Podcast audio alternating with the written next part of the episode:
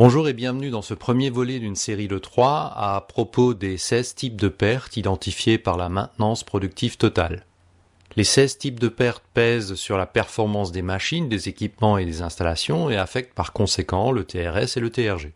La connaissance de ces 16 pertes permet de préparer des formulaires ou des applications pour compter leur occurrence, leur durée et donc la réalité de leur impact. Il s'agit de quantifier et de comprendre la nature des causes qui dégradent le TRS. Les 16 types de pertes de TPM sont répartis en trois familles et dans ce premier volet, nous traiterons des 8 pertes liées aux équipements. Veuillez noter que leur ordre de présentation ne suggère ni un classement par fréquence ou par importance, simplement la reprise de leur présentation traditionnelle dans la littérature. Par ailleurs, les dénominations et la présentation des causes de perte peuvent varier d'un auteur à un autre. En premier lieu, nous trouvons les pertes dues aux pannes. Lors des pannes machines, celles-ci se trouvent à l'arrêt et le système subit par conséquent une perte dès lors que la machine en panne est indispensable à réaliser l'opération prévue, que cette machine est unique, que l'entreprise ne dispose pas de moyens de substitution disponibles et avec une réserve de capacité suffisante, qu'il n'est pas possible ou pas raisonnable d'enclencher une sous-traitance.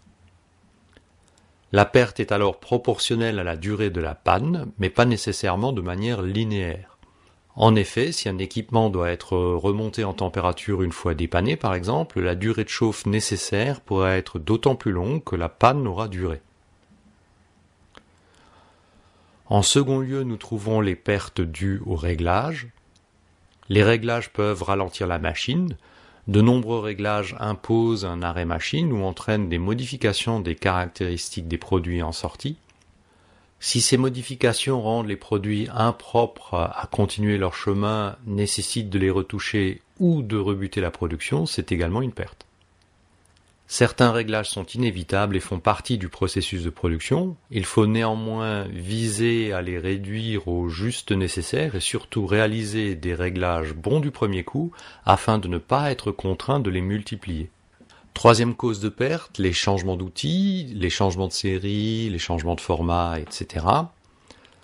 Chaque fois que l'on passe d'un lot de production à un autre, ou d'une série à une autre, et qu'il faut modifier les outillages et réglages, il y a généralement arrêt machine et perte en termes de temps productif. Le changement de série, même s'il est gammé, ne devrait pas être intégré dans le calcul du TRS comme un temps alloué, mais être considéré comme une perte et traité comme tel. En effet, les changements prennent souvent bien plus de temps qu'il leur est alloué, et si les changements sont faits plus rapidement que le temps alloué, ce gain n'est pas toujours exploité pour la production supplémentaire.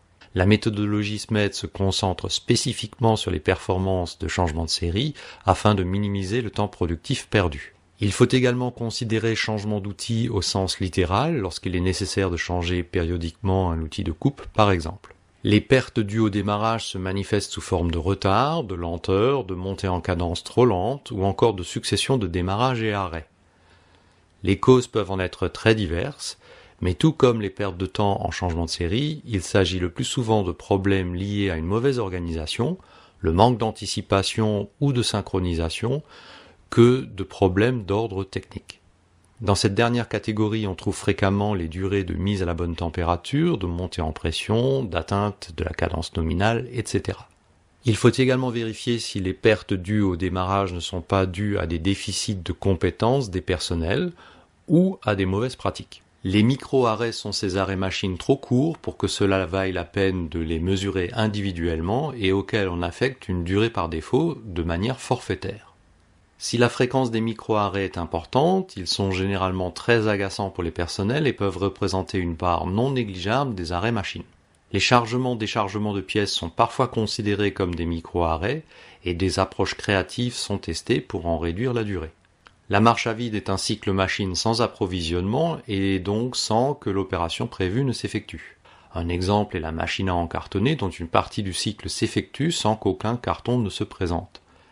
Typiquement, les mouvements mécaniques pour abattre les flancs sont continus, alors que le remplissage du carton est asservi à la présence effective du carton.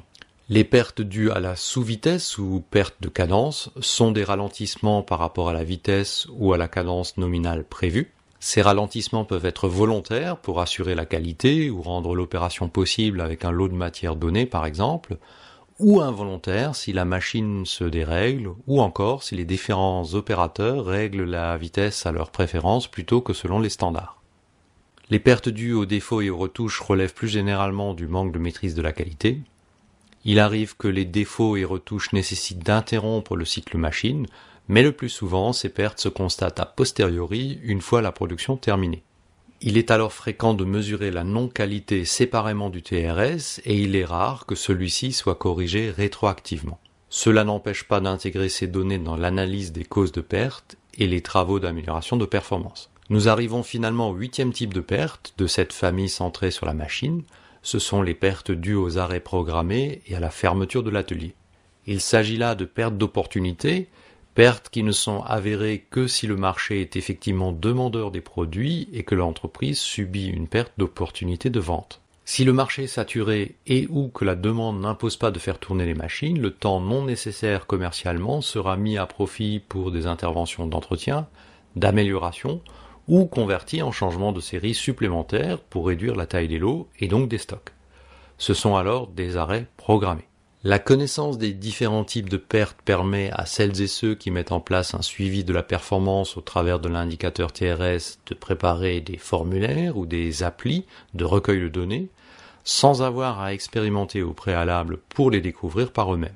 Dans le second volet de cette mini-série, nous aborderons les pertes dues à la main-d'œuvre. Si vous avez trouvé de la valeur dans cette vidéo, n'hésitez pas à le faire savoir et à la partager. Merci pour votre intérêt et à bientôt pour un nouvel épisode.